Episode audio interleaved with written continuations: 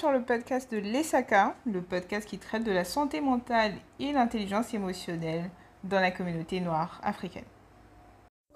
Comment fait-on lorsqu'on vient à peine de fêter ses 26 ans et qu'on apprend qu'on a un cancer de stade 2 Qu'on va probablement mourir? Comment tenir en étant gravement malade avec toute sa famille à près de 8000 km de soi? Comment gérer sa vie en étant si jeune avec un tel poids dans une société qui nous est partiellement étrangère. Est-ce qu'on peut se projeter dans le futur quand on ne sait même pas si on sera là le mois prochain? Faut-il renoncer à la vie? Faut-il renoncer à la joie, au bonheur et même à l'amour? Je suis Mélène Trésor et aujourd'hui je vais vous parler de mon expérience avec le cancer.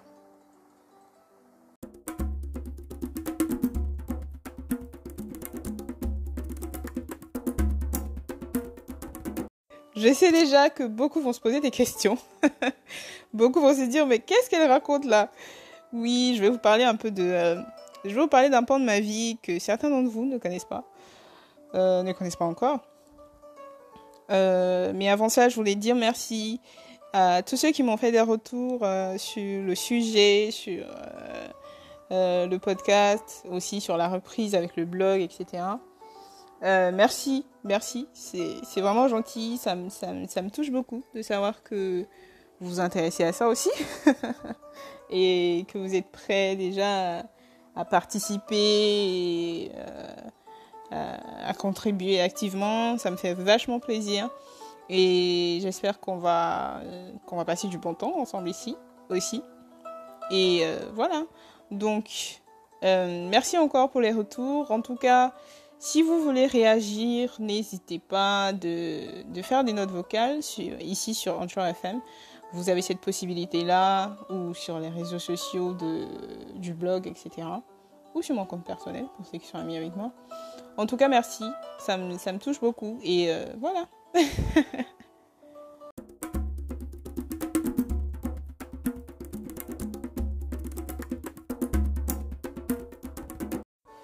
Donc on va, on va, on va commencer avec les, choses, les choses sérieuses. Voilà. Euh, comme vous le savez, je suis en Allemagne et euh, ça fait déjà quelques années. Euh, je suis arrivée ici en tant qu'étudiante. Et en 2016, je venais à peine de fêter mes 26 ans. je dois dire que c'était l'année laquelle j'étais retournée aussi à, Abidjan. Hein pour revoir un peu la famille, etc. Et euh, dans la même année, j'ai déménagé, j'ai quitté euh, la ville, si on veut dire, où j'ai pris, euh, enfin, où j'avais posé mes valises, j'avais, j'avais toutes mes marques pour, pour une ville qui m'était carrément inconnue, j'avais pas vraiment de connaissances et où je, voilà, je devais repartir sur de nouvelles, nouvelles bases. Il y avait diverses raisons, mais euh, je vais dire que je suis un goût très sanglant. ouais, ouais, ouais, franchement. Euh, voilà, c'était une des plus, plus grosses raisons aussi. Hein. Euh, après, je voulais aussi expérimenter de nouvelles choses et étudier aussi quelque chose d'autre. Du coup, je suis allée à Bonn pour, pour étudier l'allemand et le français, enfin c'était des études de lettres, mais qui étaient euh, combinées entre euh, l'allemand et le français. Euh, c'était une filière qui était accessible sur concours. on était 20 étudiants et tout se passait très bien, tout se passait super bien. On était en novembre et je venais de, de fêter mon anniversaire et tout, tranquille on doit dire que avant ça, j'avais, j'avais, si on peut dire ça comme ça, j'avais des, des, des périodes de fatigue, mais c'était quelque chose, quoi. Mais je mettais ça toujours sur peut-être le stress, la, vie d'étudiant, en même temps de jobbeuse, etc. Quoi. Pas vraiment pris au sérieux. Après, quand je, je partais consulter, c'était des, voilà, c'était des diagnostics euh, lambda qu'on me faisait, hein fatigue, repos, blablabla. mais pas d'examen vraiment, vraiment poussé, quoi. Euh, donc un jour, j'étais en cours avec, tout le monde et euh, je suis tombée. Je suis tombée et je me suis réveillée à l'hôpital. Euh, et on m'a fait, on m'a fait des examens pour savoir ce que j'avais, etc. Et du coup, après ça, hmm, ils ont décidé de, enfin, ils ont décidé de pousser les examens parce que les, premiers résultats étaient pas vraiment, euh, étaient pas, pas vraiment bons. Du coup, ils ont décidé de faire d'autres examens bien plus poussés, etc. Et euh, voilà. Après, les résultats, c'était trop, c'était trop bizarre. Parce que quand je devais aller prendre les résultats, euh, on m'avait appelé pour me dire, voilà, vos résultats sont là, ils sont prêts. Hmm, pour venir les chercher, venez pas seul, venez avec quelqu'un. Euh, si j'ai des mesures de précaution, etc. Mais soyez accompagné. Bon, moi je suis là. Ok, qu'est-ce qui se passe? Mais je n'aurais jamais pensé à ça en fait. Donc du coup, vu que bon, j'avais personne à côté, donc j'y suis allée toute seule, tranquillement. Hein. Dans ma tête, j'étais là, ouais, vas-y. Mais j'étais quand même un peu inquiète. J'étais un peu inquiète. Je me disais, ok, pourquoi est-ce qu'on veut que je vienne avec quelqu'un Qu'est-ce qu'il y a, etc. Donc j'y suis allée. Euh, je me souviens quand je suis arrivée. Je suis arrivée euh, devant l'infirmière. Je lui ai dit, voilà, je suis venue prendre les résultats de mes examens. Et tout. Elle m'a dit, mais on vous a demandé de venir avec quelqu'un. J'ai dit que, ouais, je vais bien, mais je suis seule. je suis seule ici. Euh, je vais, je viens avec qui? J'ai personne là, sous la main. Et euh, voilà, je suis là, quoi. Du coup. Je suis allée seule. J'étais là, je patientais tranquille, mais au fond, hmm, c'était chaud. Je me posais des questions, mais qu'est-ce qu'il y a. Donc je suis arrivée dans le bureau du, médecin.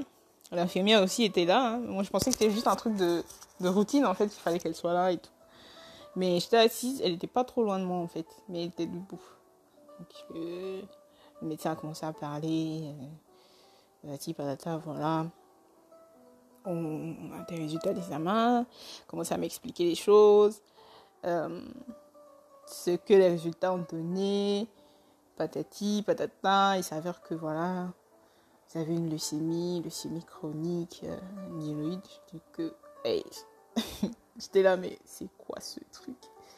Qu'est-ce que c'est? J'étais là, je posais des questions, j'ai dit, mais euh, leucémie, j'ai entendu parler de ça, mais euh, expliquez-moi un peu plus ce que c'est c'est là qu'il a, il a commencé à parler et me dire que voilà, c'est une sorte de cancer du sang.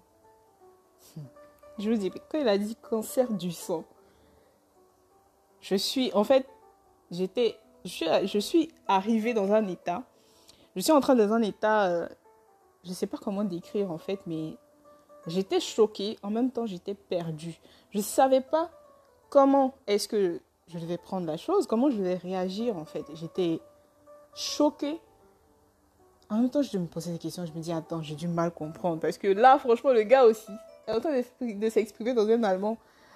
Vraiment, peut-être que c'est mon niveau d'allemand qui ne suffit pas, en fait.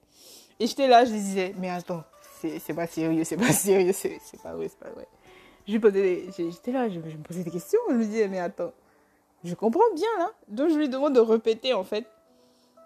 Et il a commencé à m'expliquer, voilà voilà ce qui se passe, vous avez un cancer de stade 2 et euh, il faut, qu'on commence à vous traiter rapidement pour éviter que les choses euh, s'empirent, etc. etc. Ouh, je vous dis pas, j'ai, carrément commencé à, pleurer. J'étais, j'étais désespérée, j'étais dans un état de désespoir vraiment total en fait. Et euh, j'ai commencé à pleurer à chaudes larmes j'ai commencé à trembler en fait. Et c'est l'infirmière qui est venue s'asseoir juste à côté de moi, qui m'a serré en fait dans ses bras, qui a, qui, qui essayé de, de, me, de, de, me tenir en fait. Parce que je comprenais pas ce qui m'arrivait. J'étais perdue, j'étais complètement perdue. Et euh, c'était le choc.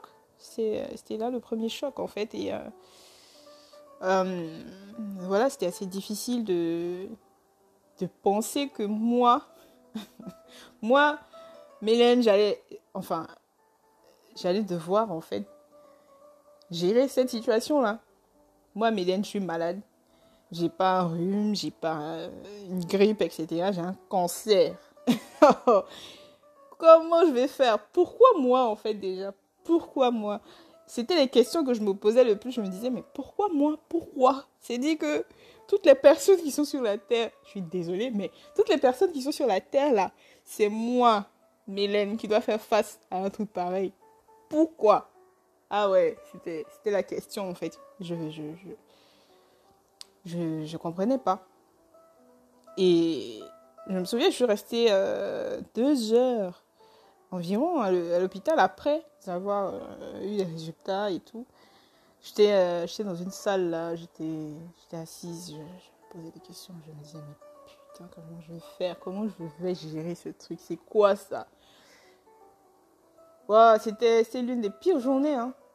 l'une des pires journées, des, des, des, pires journées, que Pire journée que j'ai eu à, à vivre depuis que je suis là. Et c'était difficile. C'était extrêmement difficile. Et je suis rentrée à la maison, je me souviens ce jour-là, je. J'ai pas eu le courage d'informer qui que ce soit. Je me posais moi-même des questions, je me demandais, euh, voilà, qu'est-ce que je vais devenir, qu'est-ce que je vais faire. Et. C'était vraiment. Euh, c'était vraiment une expérience assez difficile en tout cas. Ce moment-là, je me souviens de ce que j'ai ressenti, mais euh, de décrire en fait, franchement, décrire ça, ça reste toujours aussi difficile. Ça reste toujours aussi difficile. Donc là, je me posais des questions, je me disais, Du coup, là, euh, voilà, moi, j'étais dans l'extrême. Je me disais, ouais, quand tu, entends cancer, c'est la mort directe. Comment je vais faire pour. Comment je vais faire? Mais j'ai pas envie de mourir. J'ai pas envie de mourir là. Je suis trop jeune. Pourquoi est-ce que ça doit être moi actuellement? Je me posais des questions, hein. Je me posais toutes ces questions. C'était. C'était infernal comme situation. C'était. Euh, c'était un mélange de choc, de déni, de, questionnement, de, de peur. Parce que euh, j'étais terrifiée. Je me disais, mais euh, comment je vais le dire à, ma mère? Comment je vais le dire à mon père? Comment je vais le dire à ma famille, en fait? Et euh, ouais, moi, je suis pas prête. Je suis pas prête pour ça. Je suis pas prête pour ça. On m'a pas dit que ma vie allait tourner comme ça d'un coup on sort d'un carrefour, on rentre dans un rond-point, on descend directement sur une côte là. Je ne savais pas. Et euh, c'était les, je crois que c'était les, journées vraiment qui étaient difficiles pour moi. Je, je, voyais en fait, je me, je me, projetais dans un truc, je me disais ouais, euh, je veux surtout pas mourir toute seule chez moi parce que je vivais seule et c'était ma plus grosse peur en fait au début je, me disais non, je vais surtout pas mourir toute seule. Pas du tout. Du coup, s'il faut rentrer, je vais rentrer. Et euh, je, vais, rentrer. Parce que je ne pourrais pas. je pourrais pas. J'étais dans un déni complet, en fait. Je me disais non, pas moi, en fait. C'est pas sûr. C'est pas sûr, c'est pas sûr que ce soit. Peut-être qu'ils se sont trompés. Mais là, après, ils ont fait des examens et tout, deux fois de suite et tout c'était compliqué hein, de se dire que voilà, t'es malade, il faut faire quelque chose. Et euh, je me souviens que quand j'ai annoncé ça à mon frère, parce que j'ai pas eu la force de le dire à ma mère, c'est non, je pouvais pas, je pouvais pas. Et je me souviens, j'ai fait j'ai fait des textos. ouais, c'est hyper, hyper idiot, mais euh, je pouvais pas faire autrement. J'ai fait des textos à ma grande cousine qui est qui habitait dans qui habite toujours en fait dans le, nord de l'Allemagne. Euh, je lui ai fait un texto à elle et j'ai fait un, texto à mon frère, je crois aussi. Hein. Et c'est après qu'on s'est appelé lui et moi. Mais il y a eu un de, un de nos appels qui m'a vraiment, euh, qui m'a vraiment, ouf, qui m'a brisé en fait parce que c'était, c'était, je crois deux jours après que j'avais appris ça et il m'a appelé. j'ai senti dans sa voix comment il se retenait de, de pleurer. Et moi, j'étais là, j'étais, je l'écoutais, mais j'avais les larmes qui coulaient en fait, mais de ouf quoi. Je, je, je réalisais que voilà, euh, c'est vrai, c'est vrai, t'es malade, t'as un cancer et voilà, va falloir gérer quoi. Va falloir gérer. Et moi, au début, je me disais, je veux rentrer parce que mentalement, je ne me sentais pas prête à, vivre ça. Je ne me sentais pas du tout prête. Je, me disais que c'était une épreuve que je n'allais pas pouvoir je n'allais pas pouvoir euh, vivre, à laquelle je n'allais pas pouvoir survivre, pardon, et qu'il fallait absolument que je rentre. Ma première logique, c'était ça. Je me disais que je voulais rentrer. Et après, quand j'ai eu mes, premiers rendez-vous à l'hôpital, à la clinique, euh, après la première discussion avec mon oncologue, mon premier oncologue, c'était l'un des meilleurs, je veux dire, c'est le seul oncologue en fait qui, qui m'a vraiment, vraiment motivée en fait, qui a vraiment vu la détresse dans laquelle j'étais, jeune, noire, étudiante dans un pays qui n'est pas le tien, c'est euh, c'était je pense qu'il a compris il a compris en fait que j'étais dans une situation extrêmement délicate. Et euh, c'est après que j'ai su qu'il avait fait le Nigeria. Il avait euh, il avait fait le Nigeria je sais pas pour je sais pas quelque temps je sais plus trop. Mais je pense qu'il avait il, il, avait, il avait fait le Nigeria et connaissait un peu la réalité en fait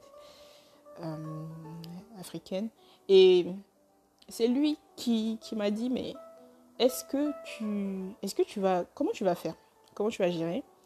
Par rapport à l'assurance c'est lui qui m'a qui m'a guidé qui m'a soutenu qui est monté au créneau même une fois. Parce que euh, les gens de, de l'assurance ah, quand j'y pense encore j'ai des frissons. Les gens de l'assurance qui qui voulaient refuser en fait de me prendre en charge c'est lui qui a fait un courrier qui m'a dit qui a dit euh, voilà ce que vous faites c'est pas légal et c'est l'une de vos, euh, de vos assurés, de vos assurés. Donc vous êtes dans l'obligation de prendre ces soins à 100% en charge. Et qui a, qui a menacé de les poursuivre en fait, de les poursuivre en justice s'ils ne, ne réagissaient pas à tout ce que, toutes les demandes que je faisais. Parce qu'il fallait déjà euh, donner en fait toutes les informations, les déclarations de prise en charge, patati. Oh mais la bureaucratie allemande est infernale. Il fallait gérer tout ça. Avant de vraiment entrer dans le processus de traitement, en fait, il fallait s'assurer de, d'éviter de, de, tomber dans les têtes après, un peu plus tard, parce que c'est des traitements qui coûtent la, la peau des fesses. Et voilà, moi, j'avais pas de revenus de salarié ou quoi que ce soit. Moi, je faisais mes jobs étudiants et tout. Et c'est vraiment cet oncologue-là qui m'a soutenu, je veux dire, qui m'a qui m'a tenu la main, le premier, qui m'a dit j'essaie de comprendre en fait ce que tu es en train de traverser. Voilà comment tu, tu dois faire. Tu dois surtout, surtout ne pas négliger le côté mental. C'est-à-dire qu'il faut, il faut vraiment euh, doubler euh, les barricades, il faut doubler en fait euh, tout ce que tu vas mettre dans ton mental actuellement parce que c'est ce qui va déterminer la suite de, des choses. Si tu négliges ce côté-là, ça va partir en couille très vite. Et c'est lui qui m'a conseillé de, faire des, des thérapies, des séances avec des psychologues qui étaient dans le domaine aussi de, l'oncologie parce que Normalement, que tu suis les traitements, tu dois te faire suivre aussi psychologiquement, etc. Parce que c'est aussi un besoin qu'on néglige parfois chez nous. Mais ici, euh, bon, je dirais pas que c'est pas aussi négligé, mais ça existe de manière. Euh, voilà, il faut le faire, tu vois. C'est placé dans, dire, c'est placé dans le suivi médical. Et tout. Donc je suis arrivée, je suis arrivée à un moment où euh, fallait commencer à suivre les traitements. Et ça a commencé à devenir super, super réel. Parce que, voilà, il fallait commencer tout. Et je me souviens de la fois où, euh, avant de commencer les traitements, mes amis sont venus à Noël, ils sont venus chez moi. Ah, vous allez écouter, mais c'est l'un des plus. Je pense que c'est l'un des gestes qui m'a donné le plus de force. Parce que dans ma tête, je me disais, si ça doit être mon dernier Noël, ça doit être le plus beau que j'ai eu à, à vivre jusque-là. Parce que je me suis sentie vraiment aimée je me suis sentie aimée et euh, c'était, l'un de mes plus beaux souvenirs. Donc, merci. Merci à vous, euh, Larissa, Aristide, Grace et Andreas Dibeux. merci à vous parce que c'était l'un de, euh, mes plus beaux souvenirs jusque-là. Ça m'a, ça m'a beaucoup donné de la force. Et après ça, j'ai commencé le traitement. C'est allé très vite. Et c'est allé très vite, dans le, dans le sens le plus désastreux possible, parce que mon corps commençait à, réagir aux médicaments et je devenais de plus en plus faible. Du coup, j'ai commencé à manquer les cours. Et vu qu'on n'était pas nombreux, bah, ça se faisait, ça se faisait, ça se remarquait très facilement. Et t'es la seule blague du coin. Du coup, si t'es pas là, tout le monde sait que t'es pas là, en fait. Donc je commençais à manquer les cours fréquemment. Donc euh, responsable d'études euh, me posait des questions. Mais voilà, Kofi, tu manques les cours, c'est rentré, c'est sorti là-bas. Donc moi j'étais obligée maintenant de dire que bon, je pense que je vais plus venir au cours parce que là, ça va commencer à être chaud. Euh, je me souviens, j'avais déjà, j'avais déjà commencé à, me raser la tête parce que c'était aussi une expérience assez difficile. Hein. C'est vrai, après, bon, j'avais l'habitude de me couper les cheveux, mais me raser la tête parce que j'étais malade, c'était quelque chose de, nouveau. Et euh, je suis allée à son bureau, je, suis allée lui parler pour lui dire que voilà, je vais devoir arrêter les cours un moment parce que ça, j'avais besoin de, de me focus en fait sur le traitement parce que c'était extrêmement épuisant physiquement. Euh, j'ai dû aussi arrêter un moment les jobs d'étudiant parce que je tenais plus. Je ne pouvais plus. Et je me souviens quand elle m'a vu enlever mon, bonnet sur la tête, qu'il a vu mon crâne. elle était tellement choquée. Elle, elle est devenue toute rouge d'un coup. Euh, elle était au bord des larmes en fait. Parce que. Euh, voilà, et je pense qu'elle s'attendait pas à ça. Mais on a gardé le super contact jusqu'à ce que vraiment je, sorte en fait de tout ceci. Elle était, elle là aussi, hein. souvent on prenait de mes nouvelles et tout. Donc voilà, et j'ai commencé les traitements. j'ai dû accepter le fait, enfin du moins apprendre à accepter que j'étais malade et qu'il fallait que je suive des traitements, qu'il fallait que je me prenne en main. Euh, c'était difficile parce que j'étais seule. Là où j'étais j'étais seule sans la famille sans les amis parce que mes amis étaient tous au nord. Euh, la famille était complètement dans un autre pays dans un autre continent. Et euh, il fallait vivre avec ça en fait. Il fallait vivre avec ça. Le fait d'être malade de ne pas pouvoir voir des gens qu'on qu'on aime les gens qui sont qui sont importants pour nous, te soutenir physiquement, je veux dire qu'ils sont, ils sont là, dans l'immédiat, mais euh, c'était, dur, hein, c'était difficile. Déjà, normalement, quand t'es pas malade, la solitude, c'est quelque chose de, de difficile quand tu es loin de ta famille, quand tu es à l'étranger. C'est déjà difficile en soi. Alors imagine, euh, tu es malade, tu es souffrant, tu te retrouves les soirs à la maison, tu es en clinique. Euh, tout seul, c'était difficile. C'était difficile. Et euh, c'était, euh, c'était une épreuve qui, je vais dire, jusqu'à présent, je me dis que c'est, c'est, un miracle en fait, comment, comment les choses se sont passées. Donc, euh, les traitements, c'était, c'était, c'était chaud. Euh, là, je cherche mes mots parce que j'ai pas vraiment écrit tout ce que je suis en train de dire, mais je m'étais fait une idée, un plan que je suis pas du tout en train de suivre. Voilà, c'est tout aussi euh, une expérience, je vais dire, c'est quelque chose de... Quand c'est quelque chose de personnel, on n'a pas vraiment de, de guidelines et tout. Du coup, voilà.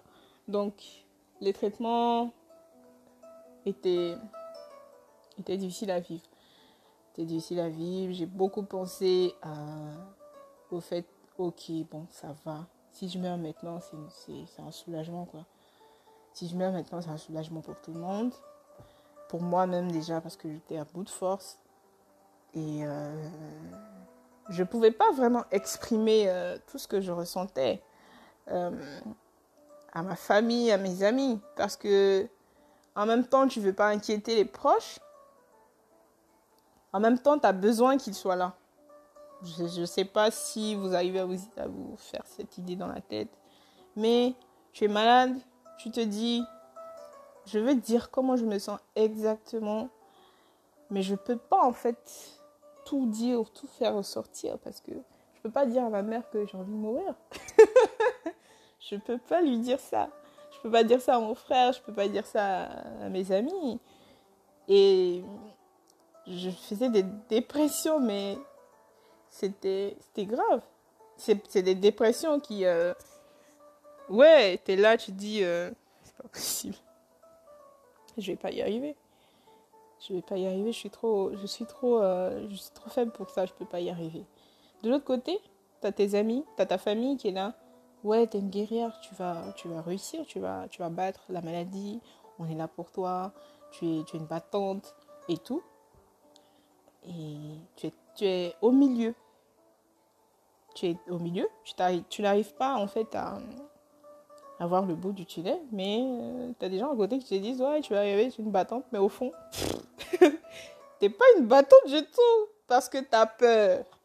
Tu es, terrifié à l'idée de mourir toute seule d'avoir personne à côté dans tes derniers instants, mais on te dit Ouais, tu es une battante, etc. et tout. Mais non, je ne suis pas une battante. Non, pas du tout. Mais c'est difficile. Hein.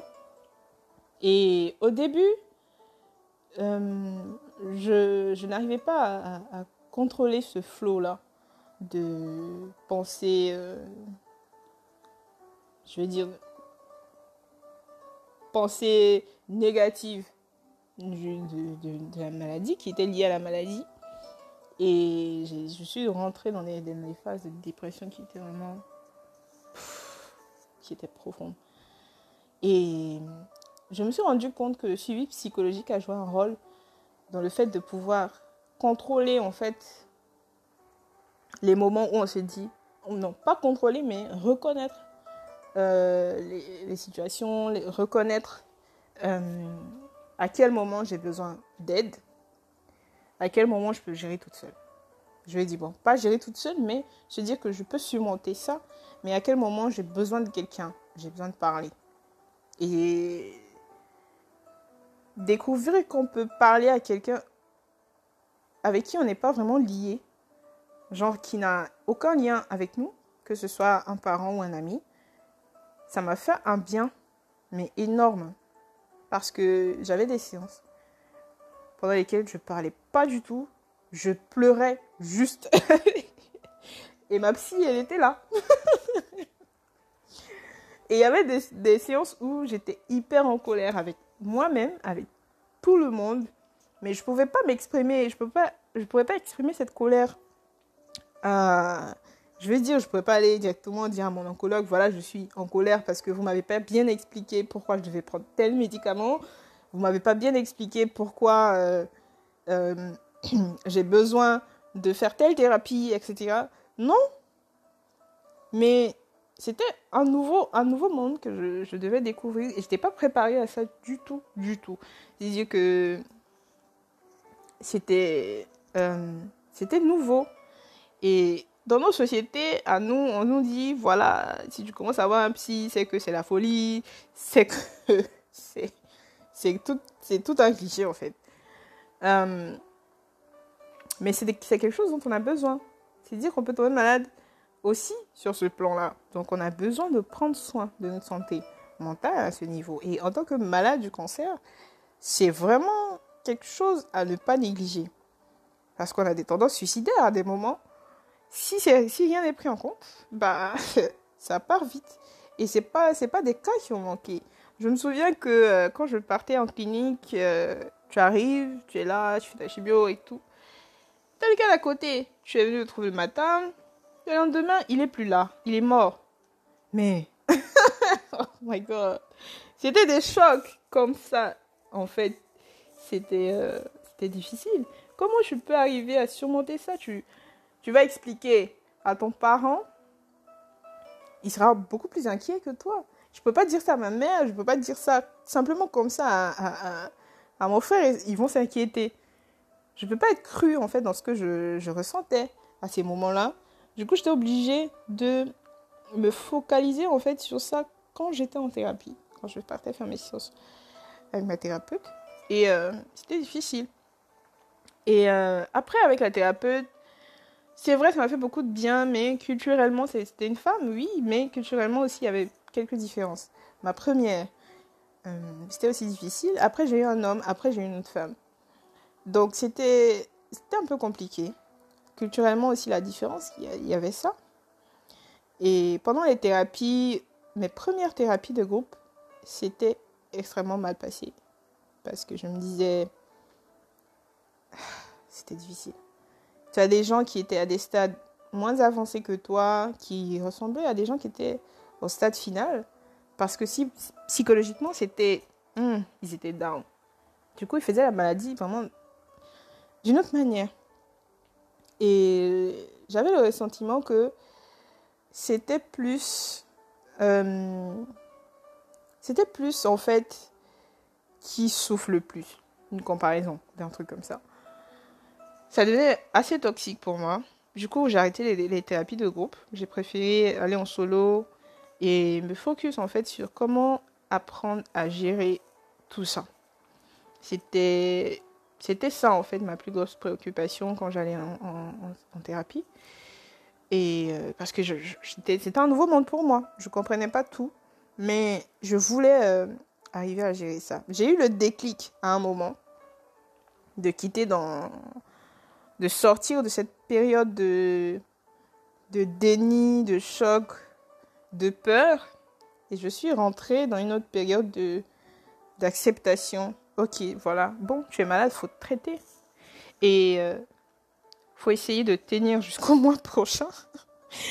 ouais, parce que c'était ma, ma gamme, quoi. En fait, j'étais dans le truc, je me disais que voilà, fallait juste tenir jusqu'à, jusqu'à l'année prochaine. Euh, parce que ouais, c'est ça aussi en fait.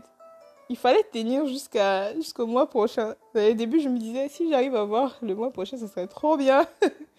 Et euh, c'était des petites des petites sources de motivation comme ça. Euh, je dois dire que la famille, la famille, les amis m'ont été d'un super grand soutien aussi. Je sais que c'était difficile pour eux également de savoir que j'étais loin et malade surtout ma mère, parce que ses appels se sont multipliés. C'est dit qu'elle m'appelait pratiquement tous les jours pour savoir comment j'allais, etc. Je sais que c'était difficile pour elle aussi parce que mon père était déjà malade chronique.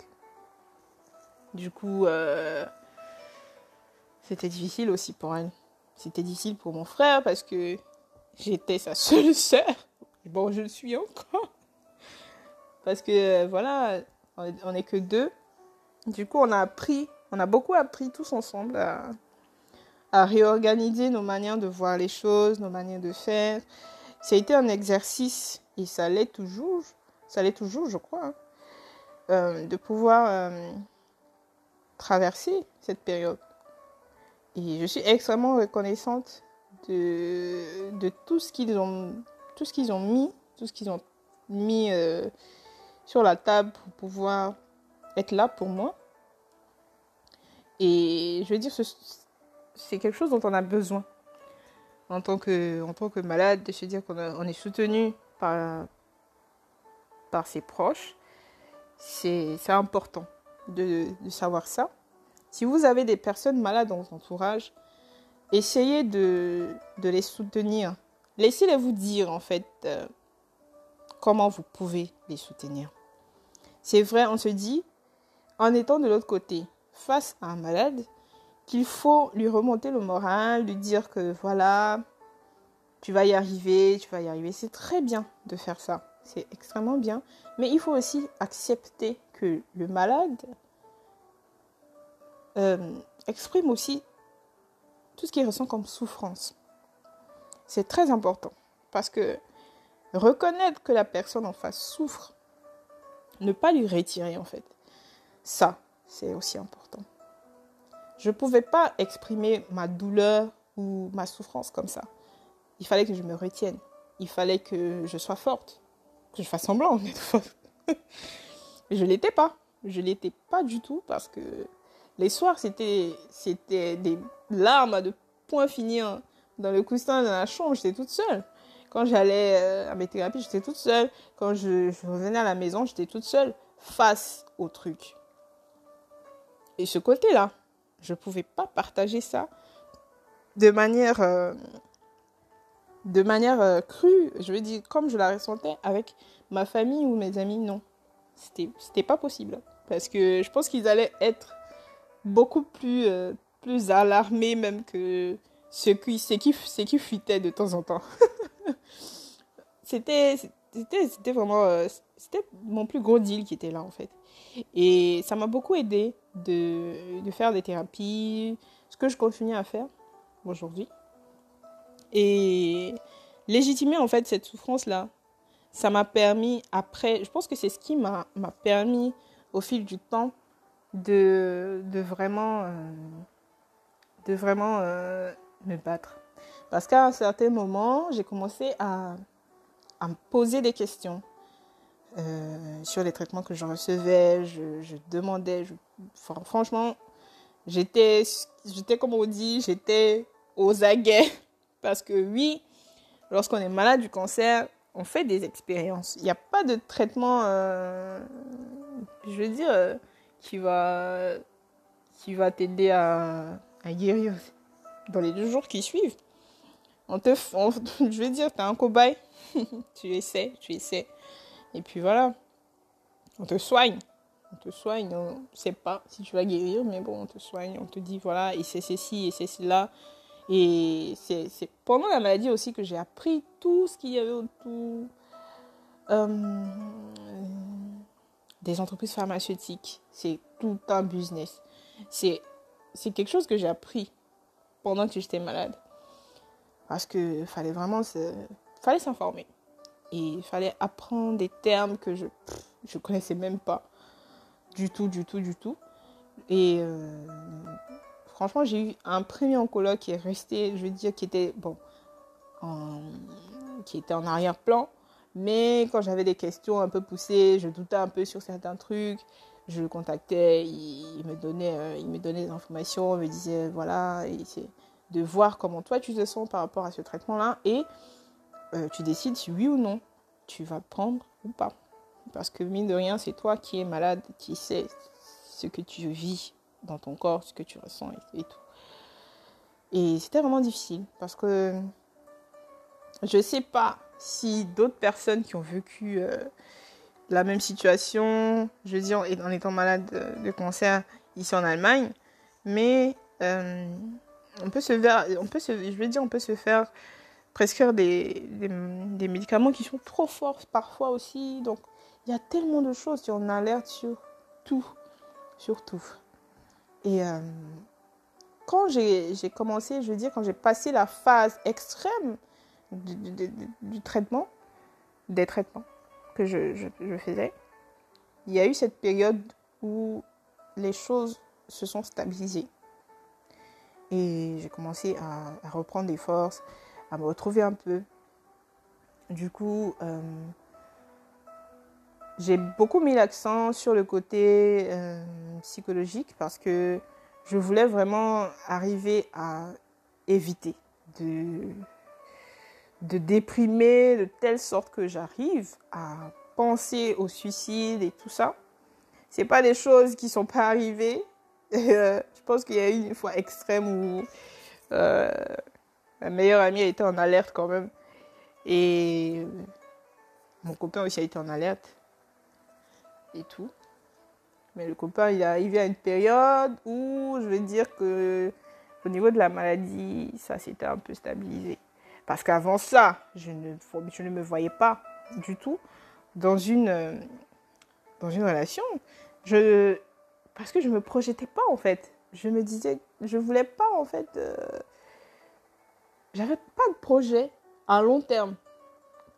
Je sais pas si vous, si vous voyez un peu le truc. Parce que je me disais, est-ce que je vais d'abord arriver jusque-là et puis je vais euh, essayer de faire des projets à long terme, etc. Moi, dans le court terme, c'était bon, essaye de survivre jusqu'au mois prochain, essaye de survivre jusqu'au mois prochain et euh, on va voir la suite, quoi. Et c'est, je veux dire, c'est tu te crées en fait un autre mécanisme de vie. Parce que tu es dans une incertitude déjà. Tu sais pas ce qui va se passer après. Tu sais pas comment tu vas. Euh, je sais pas, tu sais pas dans, dans, dans quelques mois ce que tu vas être en fait. Et c'était. C'est un poids. C'est un gros poids. Euh, c'est un gros poids. Euh, au fond, on se dit, mais comment je vais arriver à faire ça? Comment je vais arriver à faire ça? Comment je vais arriver à faire ça? Et c'est ça en fait. C'est hyper lourd. C'est hyper lourd. Et quand, quand ton parent t'appelle, te demande est-ce que tu vas bien, bah tu lui dis tu vas bien. tu lui dis tu vas bien, même si tu es en train de vomir toutes tes tripes, mais tu lui dis tu vas bien quoi. Tu peux pas dire en fait exactement comment tu te sens, mais tu dis ouais ça va, je suis là, alors que tu viens à peine de sortir euh, toutes tes tripes quoi. Mais tu dis ouais ça va. Et c'est cette peur là de d'exprimer de, en fait toute cette lourdeur qu'il y avait dans la chose. J'ai pas jusqu'à présent vraiment fait le pas de parler de ça vraiment de manière euh, terre à terre. Des fois, je glisse sur le sujet avec mes amis ou euh, ma famille. Et euh, après, c'est pas tous mes amis qui étaient informés que j'étais malade. C'est pas tous les membres de ma famille, je vais dire ma famille élargie, qui étaient informés que j'étais malade. Il y a d'autres qui ont appris après, après les étapes de rémission. Quand j'ai été déclarée, j'ai été déclarée cancer free en décembre 2019. Voilà, pour vous dire à quel point c'est bon, c'est assez récent. Ça va faire un an bientôt. Euh, voilà, c'était hmm, c'était quelque chose de de fort. Je veux qu'on apprenne vraiment à, légitimer ces choses-là. Qu'on n'ait pas vraiment peur de, parler de manière ouverte de ce qui nous traumatise au fond, ce qui nous fait peur. Et comment on souffre, apprendre à mettre ces mots dessus. Pour moi, ça reste encore difficile. C'est un apprentissage, j'ai pas encore terminé. Pas du tout. Ça reste, toujours difficile pour moi à certains, à certains niveaux hein, d'exprimer des choses, surtout lorsqu'elles sont négatives. Et euh, voilà, la période de rémission aussi n'a pas été facile. Euh, la première vague, euh, la première étape, j'avais, j'avais eu la possibilité de tomber sur un contrat, enfin d'avoir un contrat de travail à plein temps. Et je vais dire, ça a été aussi une motivation pour moi de me dire que voilà, bon, on, tient quelque chose, hein, ma petite, allez, allons. allez, vas-y, vas-y. Et je me suis accrochée à ça. Et euh, ça n'a pas été facile au début, le rythme de travail, se dire que voilà, tu ressors d'un traitement assez intensif quand même. Il euh, faut faire attention. Et c'est resté comme ça pendant euh, à peu près un an. Après, je suis rentrée dans la deuxième phase, de, deuxième vague de, rémission. c'est dans la deuxième vague de rémission que j'ai rencontré en fait, j'ai fait la connaissance de mon copain actuel et euh, lui aussi, il a été vraiment, euh, je veux dire, il s'est impliqué un peu quand même. il s'est impliqué un peu quand même. Euh, parce qu'au début, je voulais pas vraiment, je voulais pas vraiment m'immiscer dans quelque chose. En fait, je me disais que non, pas du tout. Non, c'est pas pour moi. Je veux pas mettre quelqu'un, je veux pas mettre l'enfant des gens dans des situations bizarres où tu as fait, vous allez rentrer, go et puis après, des métiers à ah, voilà, fait. je voulais pas ça. Donc, du coup, j'étais hyper fermée. Mais de ouf, quoi. Je suis désolée, déjà, pour ceux qui vont écouter, qui vont se, se, se rappeler tous les râteaux qui se sont pris. Excusez-moi. Bon, à la base, j'avais pas l'intention de d'avoir une relation, en fait. Parce que je me disais que je voulais pas mettre, je pas mettre le, le, partenaire dans une situation difficile, qui était déjà assez difficile pour ma famille, mes proches. Eux, ils n'ont pas choisi, en fait. tu vois. Mais l'enfant de quelqu'un qui vient vers toi, te dit voilà, je veux une relation avec toi et tu, tu, acceptes, tu le mets dans une situation pareille. Moi, je me mettais à la place de la personne, je disais que je ne vais pas faire ça à l'enfant des gens. Alors que bon, faut pas penser à la place des gens. Parfois. Du coup, il est arrivé dans la, phase, euh, la deuxième phase de, rémission. Et je me souviens encore comment c'était, comment j'ai stressé au début. Euh, quand on a commencé à, parler, à faire connaissance. Parce qu'on s'est rencontrés sur Facebook. Moi, on va mettre d'abord sur. On va mettre ça sur, euh, sur le truc. On s'est rencontrés sur Facebook. Euh, je crois que c'était mi-2018 là. Et on a parlé, on parlait euh, normalement en fait. On s'est rapproché, etc. Et quand j'ai vu que ça commençait à devenir un truc, j'ai dit, bon bah petit, prends courage à deux mains. Dis à l'enfant d'autrui dans ce qu'il est en train de se mettre. Et je me souviens que j'étais hyper stressée parce que je ne savais pas comment il allait réagir face à ça. Et euh, je lui ai dit, bon voilà, moi je suis malade, hein, j'ai un cancer et tout. Je, suis toujours les traitements, etc. Donc, euh, je ne sais pas si tu sais dans quoi tu es en train de te mettre. Donc, euh, voilà. Je lui ai dit. Et il a été là jusqu'à maintenant. Il a été aussi d'un grand soutien. Je lui ai dit, il est rentré dans la phase, la même phase avec la famille, les amis et tout. Voilà, il y a certains de mes amis qui savaient pas. Il y avait des connaissances qui savaient pas du tout que j'étais malade. Et euh, il y a des membres de ma famille qui savaient pas que j'étais malade, à part ma mère, mon frère et mes grandes cousines qui sont ici en Allemagne. Il n'y a presque personne qui savait quoi. Euh, donc ils vont peut-être apprendre ça via le podcast aujourd'hui. donc je suis guérie, hein. Je suis, je suis guérie. Voilà, n'allez pas prendre mon nom pour mettre dans le truc. je suis guérie, tout va bien. Euh, voilà, grâce à Dieu. Les choses se sont passées euh, enfin, se sont terminés euh, de la meilleure des manières qu'on pouvait, avoir. Donc, après des phases de traitement, après des années de, de combat, si on peut dire comme ça, aujourd'hui, ça va. Et voilà, je suis... Euh, après, après ça, je suis rentrée dans, dans une période aussi où se détacher en fait de, de cette famille que j'avais créée du côté médical a été aussi une sorte de, de rupture. Mais bon, après, ça s'est fait de manière progressive parce que les, les, euh, les, les rendez-vous voilà, diminuaient au fur et à mesure. Il y le nombre de rendez-vous diminuait et tout. Donc, euh, c'était, je veux dire, c'était progressif. Et, voilà, jusqu'à décembre 2019, c'était le 4 décembre 2019, s'il vous plaît.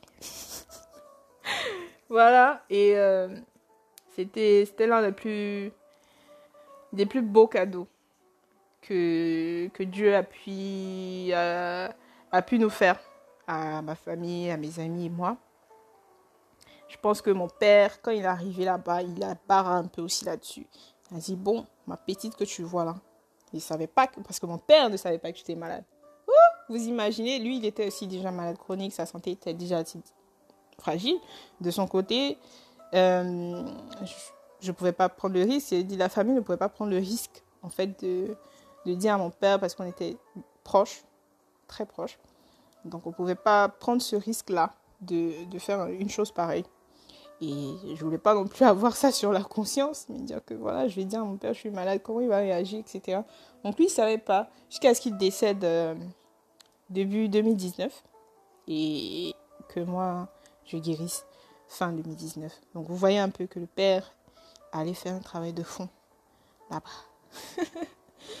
Donc voilà un peu. Et pour dire que faudrait qu'on apprenne en fait à, à mettre les mots sur, sur les choses. Moi, j'ai appris beaucoup de choses euh, au cours de, toute cette période difficile de ma vie. J'ai appris à, à, me faire aider sur, ce, sur le plan psychologique. J'ai appris, je vais dire, je suis devenue encore beaucoup plus sensible sur certains, euh, certains sujets. Et je pense que c'est l'une des raisons pour lesquelles j'ai choisi le sujet de le sujet phare, le thème de ce podcast, pour emmener les gens à, parler, à mettre les mots sur ce qui, les tourmente parfois ou ce qui est difficile pour eux. Ce qu'on n'arrive pas à exprimer de manière, euh, je vais dire de manière courante, qu'on devrait. Et parce que c'est important, c'est important pour nous, pour notre bien-être aussi, d'arriver à, à, faire ce, cet exercice-là. Euh, Aujourd'hui, je suis, euh, j'ai une autre configuration de, je veux dire, de vie, si on peut dire comme ça. J'ai une autre manière de voir les choses. Euh, je, je me force toujours de de faire attention à, des choses qui sont qui ne sautent pas vraiment à, l'œil à première vue. Et j'essaie de beaucoup plus exprimer euh, ce que je ressens. Que ce soit positif ou négatif c'est un exercice que je me suis dit que j'allais faire.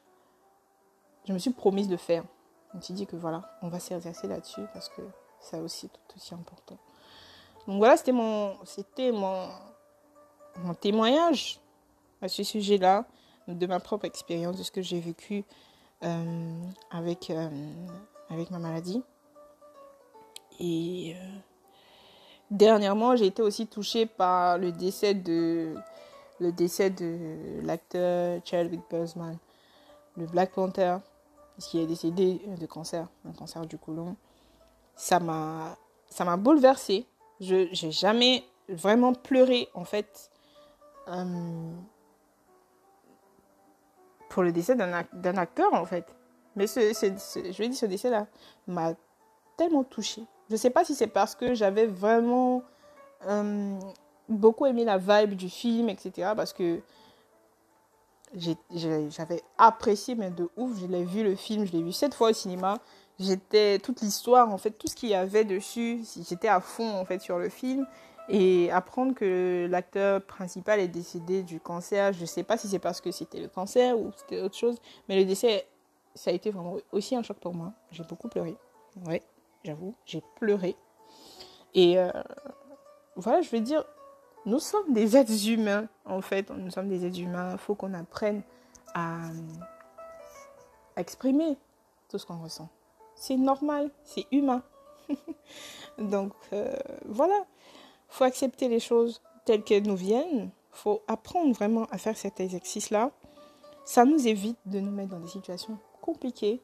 Ça nous évite euh, de nous faire des idées aussi pour rien, parfois. Ça nous permet de créer des liens assez forts avec des gens. Euh, je dois avouer que la maladie m'a rapproché beaucoup de ma famille, que ce soit mon frère et ma mère, que ce soit mes amis, je vais dire, on a développé des liens qu'on qu'on n'allait peut-être pas pouvoir développer si on n'avait pas traversé cette épreuve ensemble. Et voilà, euh, on passe souvent à côté des choses merveilleuses lorsqu'on on n'essaie pas d'exprimer de, ce qu'on vit, ce qu'on ressent, etc. J'ai fait beaucoup d'erreurs. je vais continuer à en faire bien sûr, euh, quand j'étais malade, etc. Mais ma plus belle expérience pendant ces moments-là, c'est ce que je ce que j'ai vécu avec ma famille, avec mes amis et ce que j'ai vécu aussi euh, avec mon copain. Ce que ça m'a permis de vivre en fait. Parce que euh, voilà, je me suis dit, j'ai appris, j'ai vraiment appris à parler de, ce que je ressentais. C'est pas aussi facile euh, tout le temps, mais j'ai appris. J'apprends toujours à faire ça. Et ça m'aide dans beaucoup de choses. Souvent, tu, tu, exprimes les choses et ton interlocuteur te dit Ah ouais, c'est comme ça que tu, tu vois. Mais euh, bah, j'ai jamais imaginé, je pensais pas. Il avait une toute, une autre manière de voir la chose que toi. Et il euh, faut qu'on apprenne à faire ça. C'est vraiment, euh, vraiment le plus. C'est vraiment important. Et c'était, c'était ce que j'avais envie de partager avec vous pour ce, je vais dire, pour ce tout, tout, tout premier épisode du podcast. Vous, vous dire en fait euh, voilà, ouvrons-nous plus, essayons de, voilà, de, dire ce qu'on a sur le cœur, de dire ce qu'on ressent. Dans le corps, de dire ce qu'on ressent dans la tête. On est des humains comme tous les autres. Oublions le fait que voilà, euh, on est des noirs, faut être fort, etc. Non, c'est vrai, faut être fort, oui, mais on peut pas être fort tout le temps. C'est impossible. Euh, voilà, il faut qu'on apprenne à, parler des choses dont on a peur de parler. Hmm. Euh, c'est important euh, aussi. Et je me dis que, je sais pas, si j'imagine que si j'avais dit à mon père que j'étais malade, je sais pas ce qui aurait pu se passer, mais je pense à ça souvent. Je me dis peut-être que j'aurais eu l'occasion de peut-être développer quelque chose d'extra avec lui ou de spécial avec lui à travers ça. Mais en même temps, il y avait la peur aussi de, créer quelque chose d'autre qui allait être euh, fatale, peut-être. Je sais pas. Mais j'avais, cette peur. Hein. Et euh, voilà. Ça, c'est quelque chose qu'on, doit vraiment apprendre à faire. Vraiment qu'à chaque fois qu'on va, euh, on va évoluer au fil des épisodes, ça vous aidera, tout comme moi, parce que moi aussi, je vais apprendre avec vous. ça va nous aider tous à, à faire cet exercice-là travailler aussi sur tout le poids qu'on ressent parce que nos sentiments sont liés à notre santé mentale. Et mentalement, si on n'est pas fort, on ne peut pas arriver à faire certaines choses. Parce que vous imaginez bien que si dès le départ, mentalement, j'étais hyper down, j'étais down à des moments, mais si j'avais abandonné, je pense que je serais morte depuis, déjà. Et euh, j'avais baissé les bras depuis. Mais euh, je me suis fait aider pendant tout le processus. J'ai accepté euh, l'aide des proches, des parents qui, qui, me donnaient de la force à chaque fois que je disais que voilà, ça va pas, ça va pas trop. Ils étaient là, ils ont fait de leur mieux. Je sais que ils avaient aussi leurs problèmes, ils avaient aussi leur, euh, leur vie à gérer, mais ils étaient là en fait euh, à chaque fois. Et même si on se retient parfois de, partager certaines zones, je pense qu'on devrait apprendre à, relâcher les choses, à exprimer plus de choses avec, euh, avec notre entourage. C'était ce que j'avais envie de partager avec vous pour ce, tout premier épisode et n'hésitez surtout pas à me donner votre euh, votre ressenti par rapport à ce thème d'aujourd'hui, par rapport à ce que j'ai abordé. Et euh, voilà, vous avez la possibilité de le faire via Anchor ici avec des notes vocales. Si vous êtes abonné euh, au podcast, je vous laisser après euh, comment vous pouvez le faire, etc. Mais ça me fera plaisir de savoir ce que vous pensez, de savoir comment vous, vous, voyez les choses avec les malades, si vous avez des malades dans votre entourage, ou bien comment vous avez vu ou vécu certaines choses, des situations avec des personnes qui étaient malades, si vous connaissez des personnes qui ont, qui, le cancer ou qui ont été malades de cancer aussi, ou bien euh, ce que vous avez ressenti. En tout cas, n'hésitez surtout pas. Et euh, voilà, ça me fera plaisir d'échanger avec vous à ce sujet. Donc, c'était tout pour moi. je pense que j'ai beaucoup parlé. Là, franchement, euh, il y a beaucoup de larmes qui ont coulé. Et on, va, on va aller sur cette lancée-là. On va continuer comme ça. Et je vous dis à la prochaine pour le prochain épisode. D'ici là, portez-vous bien et surtout, euh, faites attention à vous. Respectez les gestes barrières, portez vos masques, prenez soin de vous. Et yeah, see bye bye. Donc voilà, si vous avez une condition de santé assez spéciale, si vous êtes malade, Euh, si vous êtes malade chronique ou si vous souffrez d'un mal, euh, quel qu'il soit, au niveau médical, vraiment, n'hésitez pas à vous faire suivre euh, psychologiquement. Si vous avez la possibilité, n'hésitez surtout pas. C'est tout aussi important que de suivre son traitement.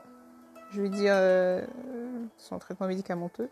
En tout cas, ça aide beaucoup, surtout à se forger euh, le mental qu'il faut pour combattre la maladie.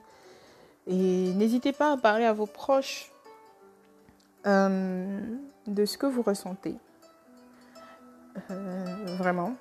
Si c'est vraiment difficile pour vous, essayez de voir un, spécialiste qui pourra vous aider comme il faut. Mais n'hésitez pas à faire le pas, en tout cas. N'hésitez pas à parler, à exprimer les choses telles que vous les ressentez. Prenez aussi euh, toutes les aides qui vous viennent de vos proches.